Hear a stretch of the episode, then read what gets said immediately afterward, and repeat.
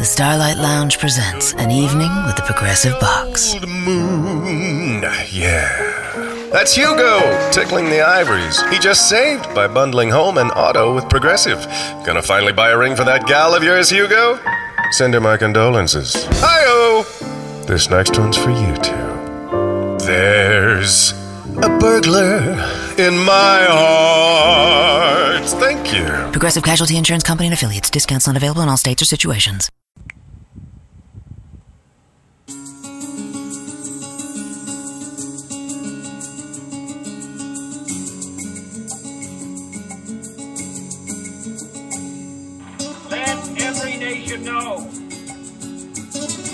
It wishes us well or ill, that we shall pay any price, bear any burden, meet any hardship, support any friend, oppose any foe, to assure the survival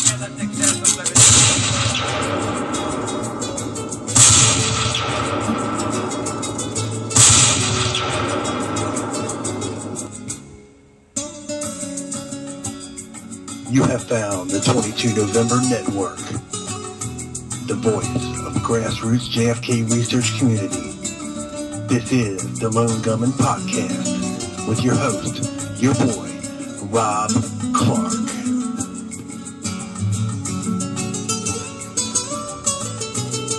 The Lone Gunman Compact.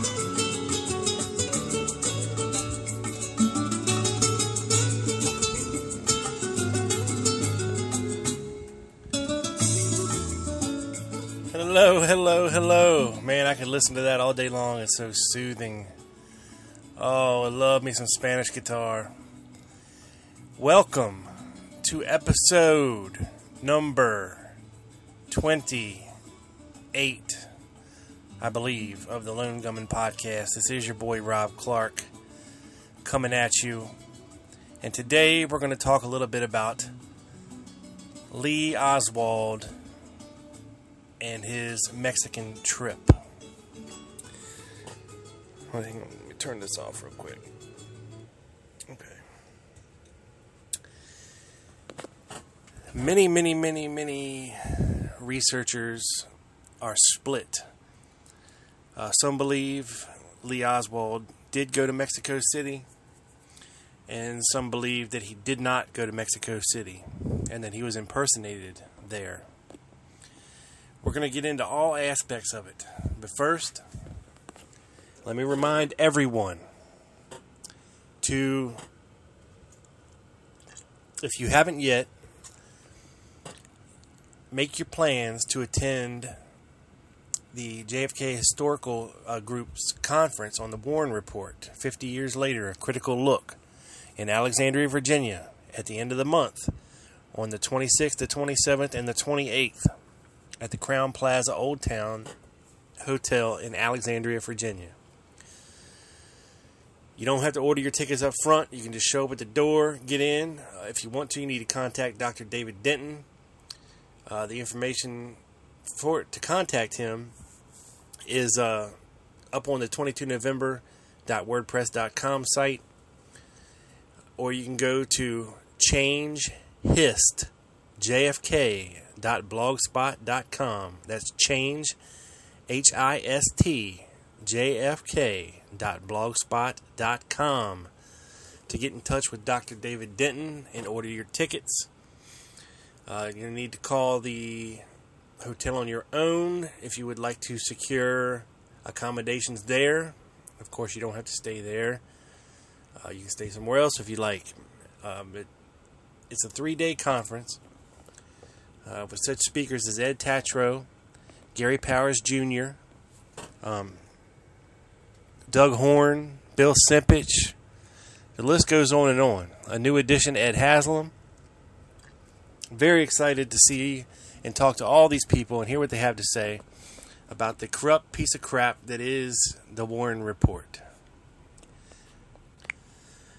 Me and my buddy Doug Campbell, the host of the excellent podcast, The Dallas Action, are, is going to be there in person on the ground.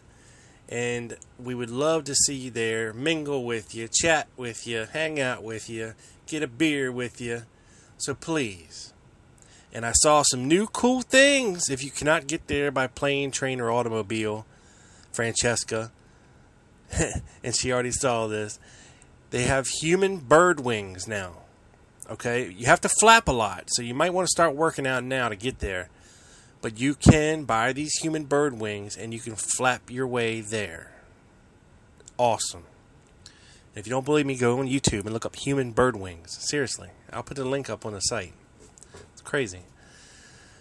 Now, let's dive back into Oswald in Mexico. Uh, one of the first really real books that I read concerning um, Oswald's Mexico trip in depth was a book called Passport to Assassination. And I can't remember exactly who wrote it at this time. Uh, it's packed away in my many boxes of JFK books. And I'll look it up. I'll post it on the site along with this podcast link. Um, so you can go back and check it out. But the guy who wrote it was a Russian um, embassy worker in Mexico City. I, I don't even. It might have been Valery Kostikov that wrote it. Hell, I don't know. But uh, what amazed me most about it is his relaying of the tale of Oswald coming to the Russian embassy to pretty much beg them to get him a visa to go into Cuba. And why it stood out to me is that he they said that he broke down into tears and that he pulled a gun out in the embassy and threatened to shoot himself. He said he might as well kill himself if he couldn't get this visa. Now, of course, they disarmed him and gave him back his weapon after he had calmed down a bit. Uh, but apparently, he eluded and maybe even mentioned uh, killing killing Kennedy um, to them, and you don't get this story from anywhere else, except, of course, from this book, Passport to Assassination, which I highly recommend. You know, it could all be KGB propaganda bullshit, but I don't know. Um, you know, it goes into a lot of the depth of the relationship between the Cuban consulate and the and the Russian consulate there in Mexico City, and uh,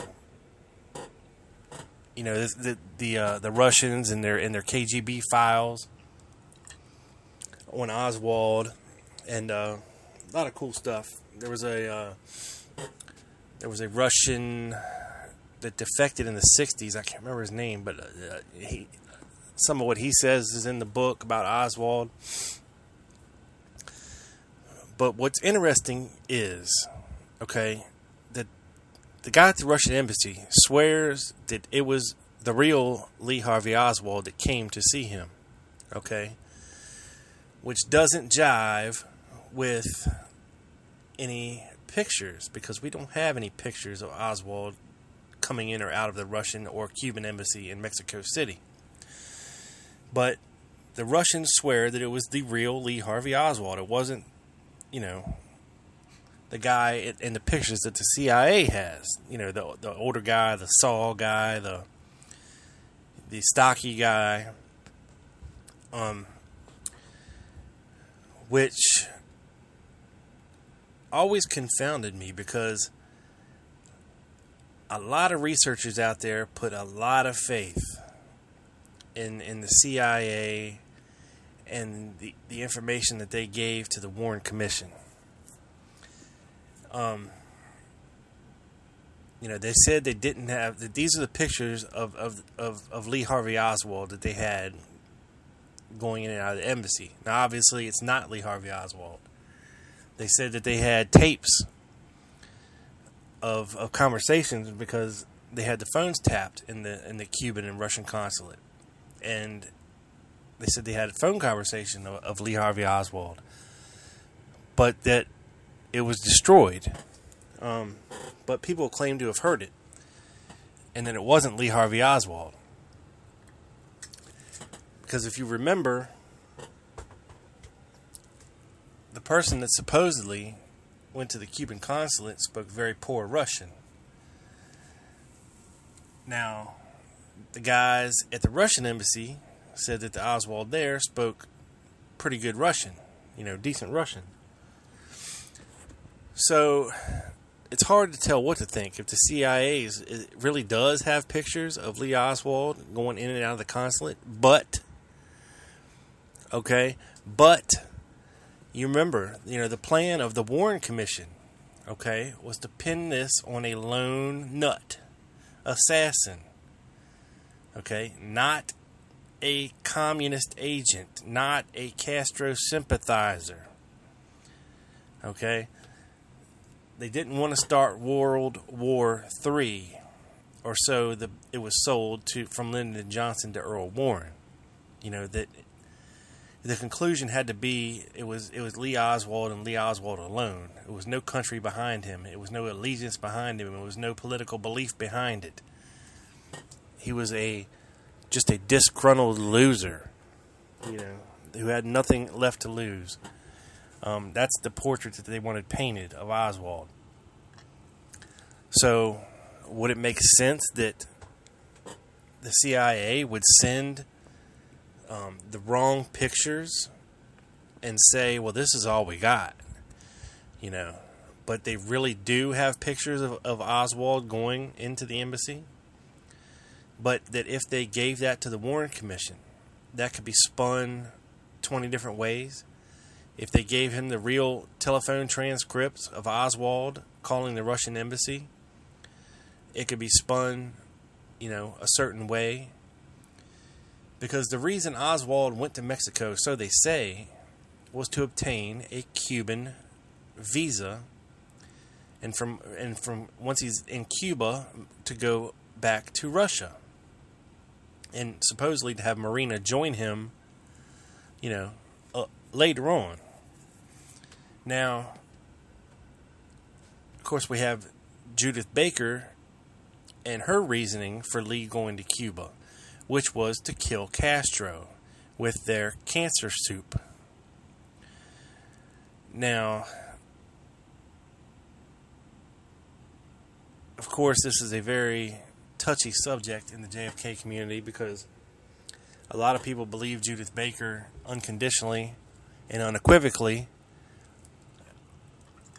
in her story, and a lot of people don't because it doesn't jive with a lot of the established facts and timelines that we have available to us in accordance to the you know the history of the assassination and the events surrounding it.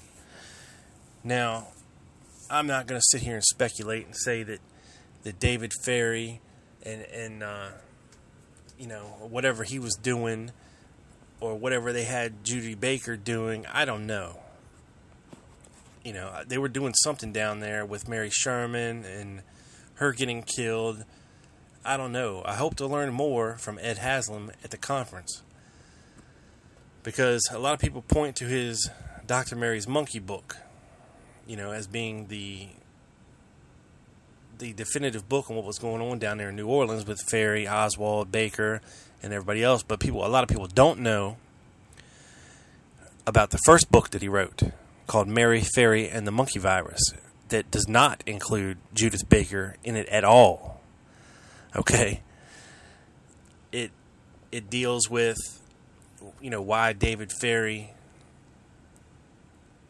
you know had all these rats in his apartment and mice and and ties her ties him into you know developing trying to developing a fast acting cancer to to to weaponize you know in order to kill Castro.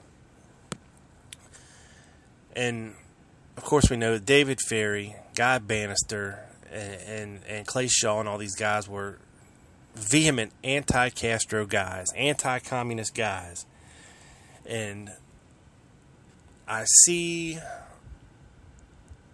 of course, them being involved in the plot of the assassination, most definitely. Um, well, back to Oswald for a second. You know, we get into more theories about Oswald possibly being impersonated by his, his double in Mexico. And there's a lot of things written about this.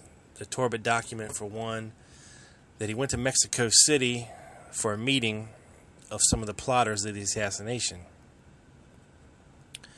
Um, Harry Dean, Richard Case Nagell, um, Guy Gabaldon. Who else?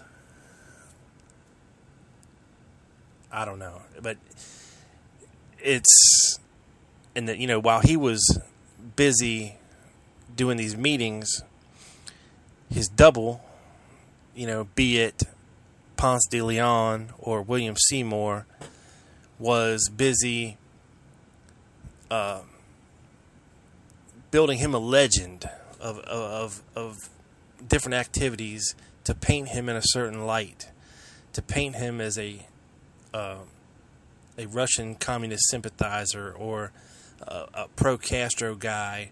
You know, he wanted to go to Cuba, you know, to help Fidel, you know, fight the infidels and all this crap. But we know that's not true. That the pro Castro thing was just a cover. Okay. Now, I recently read a a book by Robert D. Morrow entitled Betrayal. And once again, you know, he's one of those guys, uh, former CIA guy, who you don't know what to believe about him. Um, the book that I read is, is, is very interesting. It reads like a novel, like a fiction novel, um, because a lot it's a lot of it is based on what other people told him. So he says, because of course he wasn't there. Um, he was involved with Mario Kohly, who had a plan to uh, make counterfeit Cuban money in order to pretty much destroy the Cuban economy from the from the outside in. Pretty much the same thing we did to Russia to end the Cold War. And Mario Kohly, he was kind of like the de facto Cuban president in exile. And he was arrested, of course, by Bobby Kennedy and them, and given a jail sentence of I think two years, something to that effect. Um, but Morrow was was tied in with Kohly and what they were doing, and and uh, Morrow tells of flying into Cuba with David Ferrie to to get out some pictures of the um, nuclear missile uh, sites in Cuba, and very harrowing. That uh, you know he was they were flying in at night, and they were being led by these smudge pots that were lit along the way, and they they had to land in the dark, and they barely got out of there alive. Ferrie got injured by, a stray bullet that hit a rock and it came through the window and pierced his shoulder, and he passed out and fainted. And Morrow had to take controls of the plane and get him back to Florida. And he also tells of uh, a trip. Think it was to somewhere in Europe to pick up, uh, you know, guns, money, and they met Ferrie over there in Spain, and that they had they had uh, you know some clandestine things to do over there, and that C- and that uh, Ferrie and Shaw were definitely CIA, and Morrow also claims to have procured four, seven .35 millimeter Mannlicher Carcanos, three of which he got for the plot and one that he kept for himself. Now, the 7.35 millimeter Carcano was a much more superior uh, weapon than the one Oswald had, the 6.5. It was a much better sniper weapon. Um, and it was weird reading his book because a lot of the names that we know, of course, are in there, like Jack Ruby, Lee Oswald, Clay Shaw, David Ferrie, and some of the names he had to change. And I don't know exactly why, but names like uh, Loran Hall, William Seymour, uh, Richard Case Nagell, people like that, he had to change. Um, but you can tell who they are in the narrative. And according to Morrow, it was Seymour, who was the Oswald double. I think he called him Bill Jamello in the book. But uh, he was, and then Loran Hall uh, was his buddy. They had uh, Loran Hall and Guy Banister, I think, behind the picket fit. No, no, no, no, no. Guy Banister, they had Guy Banister in Dallas, back in the parking lot, in another car. They had Loran Hall and a spotter. I don't know who who he was supposed to be the spotter guy because they used a fake name, but uh, it was a Cuban. And they had William Seymour on the sixth floor of the depository. They had Oswald uh, making sure the side the uh, the door back by the loading dock was open so Seymour could get in and out. They said they said Seymour came in like at about twelve fifteen, made his way up to the uh, sixth floor and got himself set up there. And they had he had Jack Ruby and who else? Um, I'm not sure who this guy was supposed to be either, but it was the guy captured in Mexico City on the surveillance photos. I guess it was supposed to be this Saul guy. His name was Rigel in the uh, in the novel. I'm not sure exactly who he's supposed to be, but they had three teams set up and coordinated by Banister through these uh, radios, walkie talkies, and you know they had um, Seymour impersonating Oswald. Now, for the Mexico City part of it all, okay, they had Oswald only in Mexico for a very short period of time before him leaving the country and heading to Montreal for something. I'm not sure exactly what it was for. He was supposed to take something up there. Uh, and then they had Seymour doing the impersonations of him down there. And then they had Oswald coming back to Mexico in order to leave to come back to the States. Very, very uh, convoluted. Uh, you'd have to read it to understand it better than I can explain it here. And in the book, they had uh, William Seymour impersonating Oswald as the uh, the Leon Oswald that Perry Russo met at David Ferrie's little uh, party where the, the uh, supposedly the you know plans for the assassination were formed. They had uh, they had him impersonating him at the gun range, impersonating him at the Lincoln Mercury dealership, and a lot of researchers are not convinced that Oswald ever went to Mexico at all. That it was uh, that it was someone else. You know, but we have accounts, of course, from the man that supposedly rode beside him, who just uh, Albert Osborne or John Howard Bowen, I think was his name. He had an alias, and supposedly this guy ran an assassination school in Mexico, or for a sniper school or something. Uh, and he was from uh, Tennessee, which,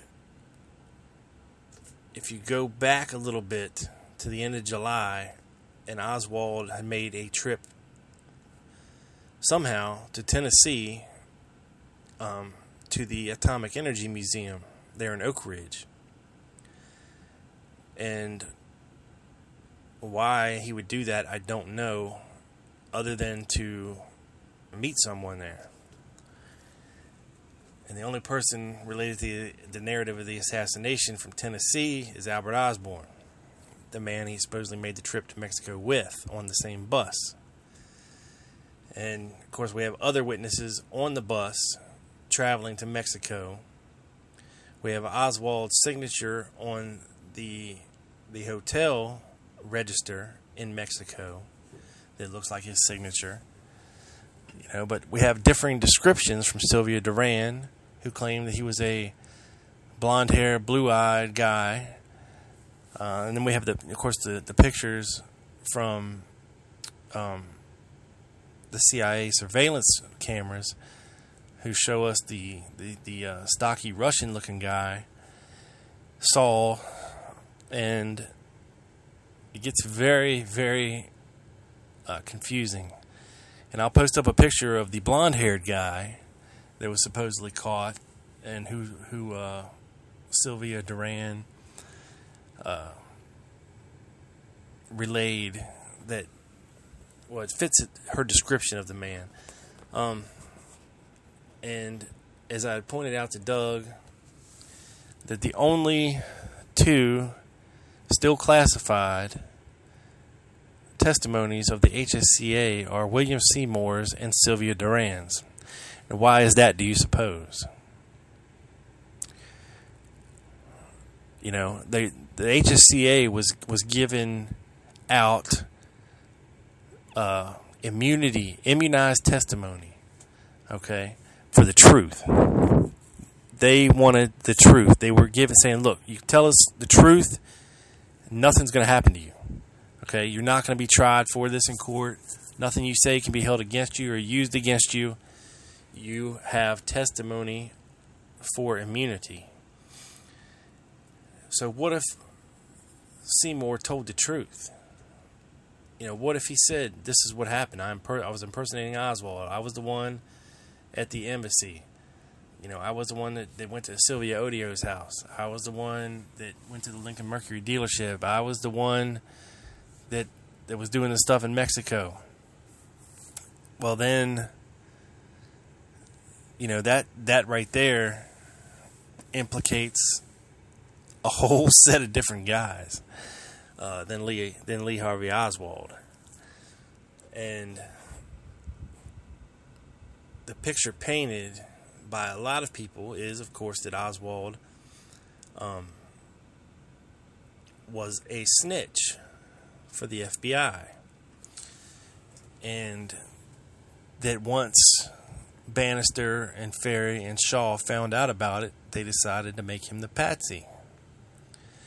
Because there was an arms, or there was a, a camp, a guerrilla training camp set up at Lake Pontchartrain that got busted. They lost a lot of guns, good men, and this is likely because of of Lee Oswald spilling the beans to the FBI about it. Um, the Chicago plot was supposedly foiled by a caller named Lee, according to Abraham Bolden. I'm not sure, you know, how much you can attribute to that. I mean, it might be true, but do we know if it was Lee or somebody saying that they were Lee? We we just will never know. and an interesting theory put forth by Morrow in his book is that the uh, the Florida plot, the Chicago plot, were basically dry runs to ferret out and see if that their plan had been infiltrated. and what I mean by that is they went in increments. All right, first it was it was it was meant to be Tampa. Word got out to the president. He ended up doing his speech anyway, doing his motorcade anyway. Excuse me. And the plot was called off at the last minute. And it was done to see if anybody was going to drop a dime on the assassination plotters to foil it. Now, the same thing happened in Chicago, so they say. They had a patsy ready to go. I think Gilberto Lopez was the one in Florida, Thomas Arthur Vallee, the one in Chicago, and of course, Lee Harvey Oswald in, in Dallas. Of course, with that plot being finally given the green light to go. Now, a lot of what Morrow said is that of course, Jack Ruby was in charge of of the, planning the Dallas side of the assassination, along with Guy Banister and Ferrie from New Orleans. Now, Clay Shaw, David Ferrie set it up so they would have alibis. Uh, Morrow says that Banister was impersonating a Secret Service agent on the knoll to to uh, and that he was he was the one that Officer Smith turned or that was turned away that he turned away Officer Smith when Smith was coming up the uh, grassy knoll. And that the uh, the guys pulled Oswald out of the building quickly. Like they, they said that Lee Oswald was sitting in the bathroom the whole time the shooting was going on on the uh, second floor, and that after the uh, the Baker Truly encounter there in the lunchroom, that Lee Oswald made his way out the back of the building and was picked up by by the car and taken a couple blocks away and dropped off. But then the car came back, of course, to pick up uh, William Seymour and Guy Banister. Well, Banister fled on foot. He donned uh, some horn rimmed glasses and a raincoat and was seen hastily leaving the back of the depository, only to meet up with them later. And what Morrow says is that, of course, Jack Ruby was in charge of planning everything. That he was supposed to have, you know, gotten Tippit in, in on the plot, and that the whole Tippit thing happened because they had William Seymour walking. Tippit was supposed to meet him and and, te- and Seymour was supposed to tell him where to go to go arrest Oswald at the theater. Well, he said when Tippit rolled up, he, he was pissed because he didn't know about the whole assassination of the president thing, and he said, I'm not going to be a part of it. And he said, You know, you sons of bitches are going to pay for what you did, and got out of the car and went to shoot Seymour. Seymour got him first. And Seymour ran, dropped his coat under a car there, and went and hid in the Abundant Life Church of Fred Crispin's uh, until the, until everything blew over. Um, and because Tippit was supposed to kill Oswald in the theater, you know, making an arrest and be a hero.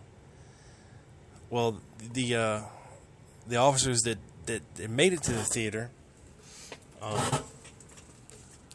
of course, took Oswald alive.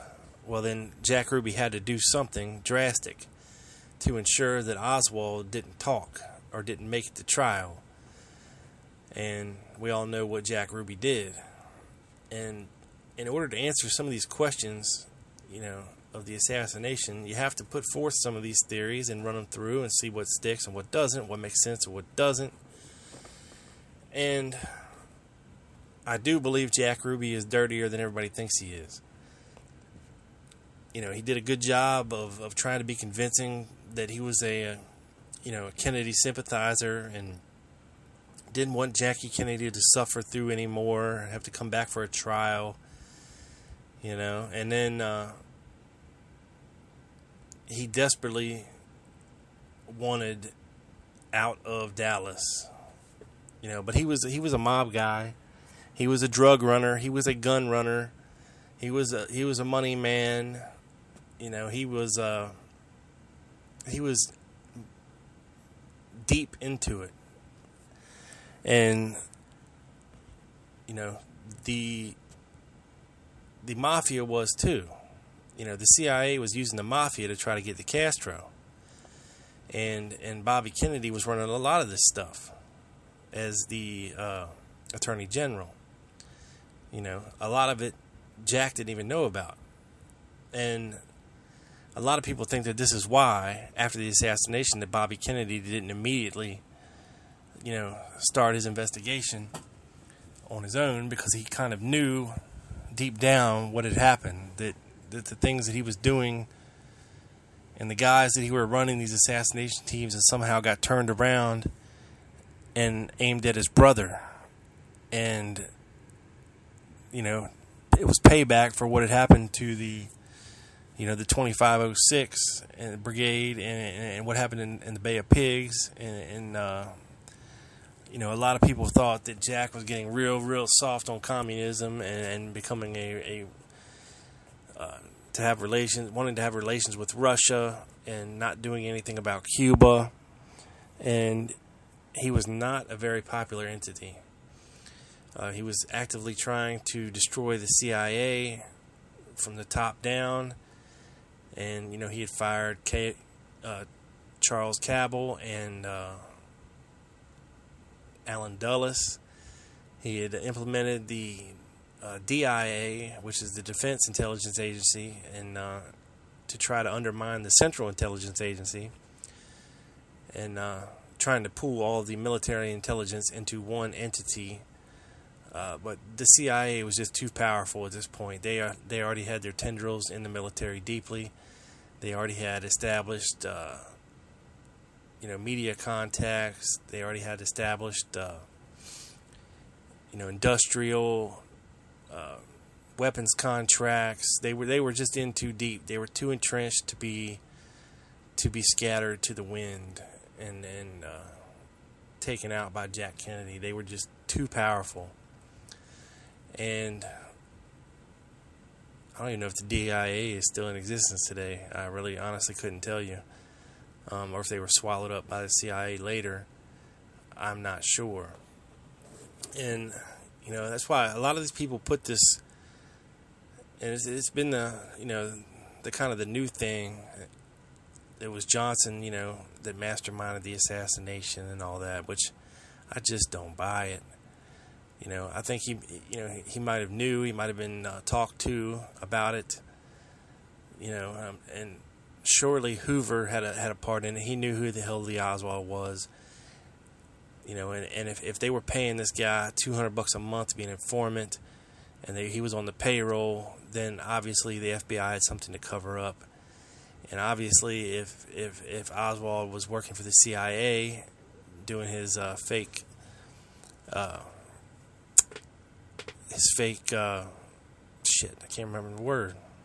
Defection uh, to the to the to, to the United uh, to the USSR.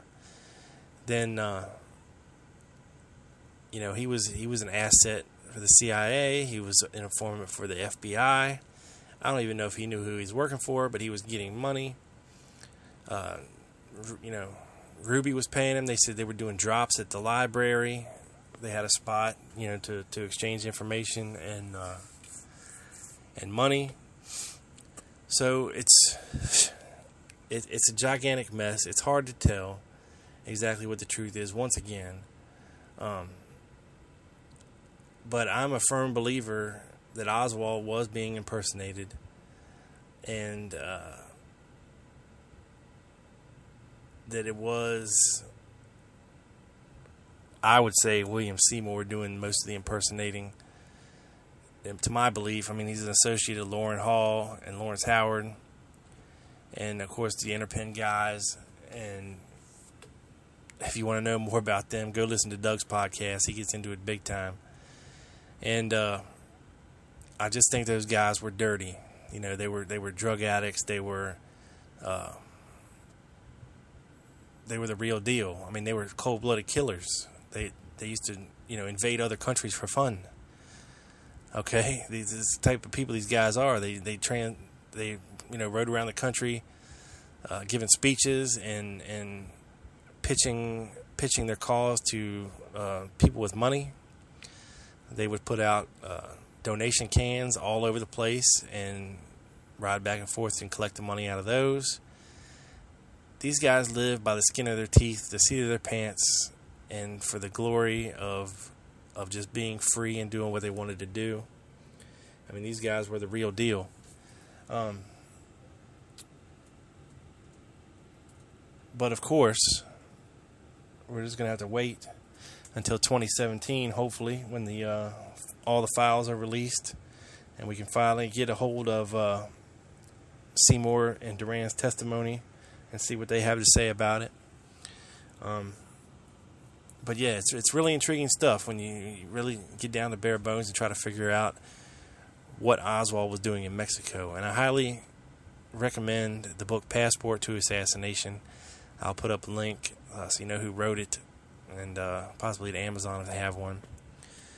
Go check it out. But uh, that is going to do it, I believe, for this week. This is your boy Rob Clark coming at you, beamed up to the satellite, down directly to your ears. This is Rob Clark, and I am out. Just a boy caught up in fantasies. Please see me reaching out for someone I can see. Take my hand, let's see where we wake up tomorrow. Best laid plans, sometimes it's just a one night stand. I'll be damned, Cupid's demanding back his arrow. So let's get drunk on on Tuesday. God, tell us the reason get this wasted on the young. It's hunting season and the lambs are on the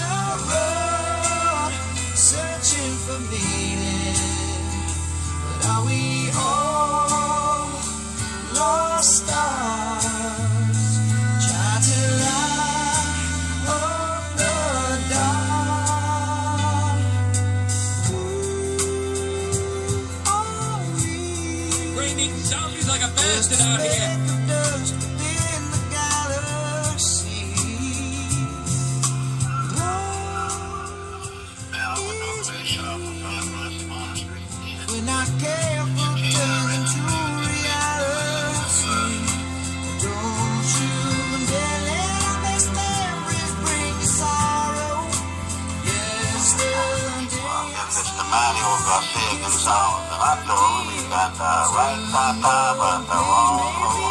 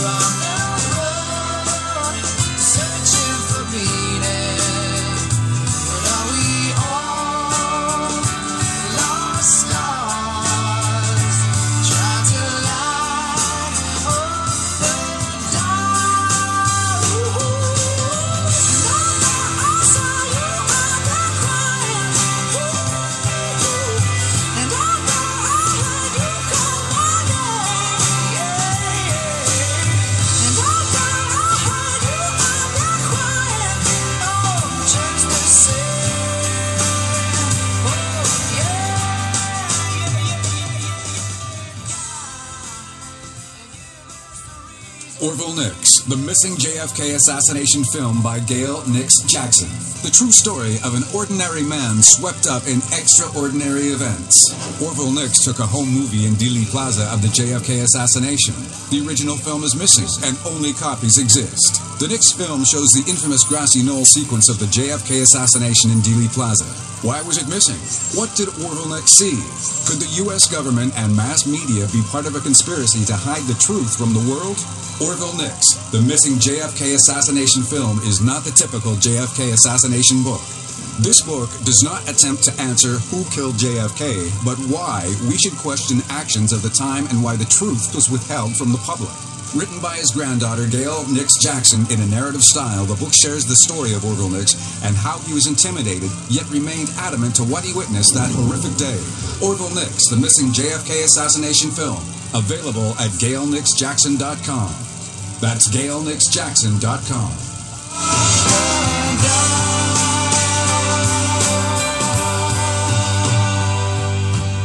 Fuck you, Ralph.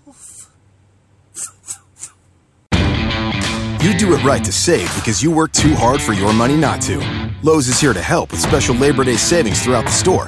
When you buy a DeWalt two tool combo kit featuring a drill and impact driver, you get a DeWalt Bare tool for free. Choose from a reciprocating or circular saw, angle grinder, or 20 volt battery.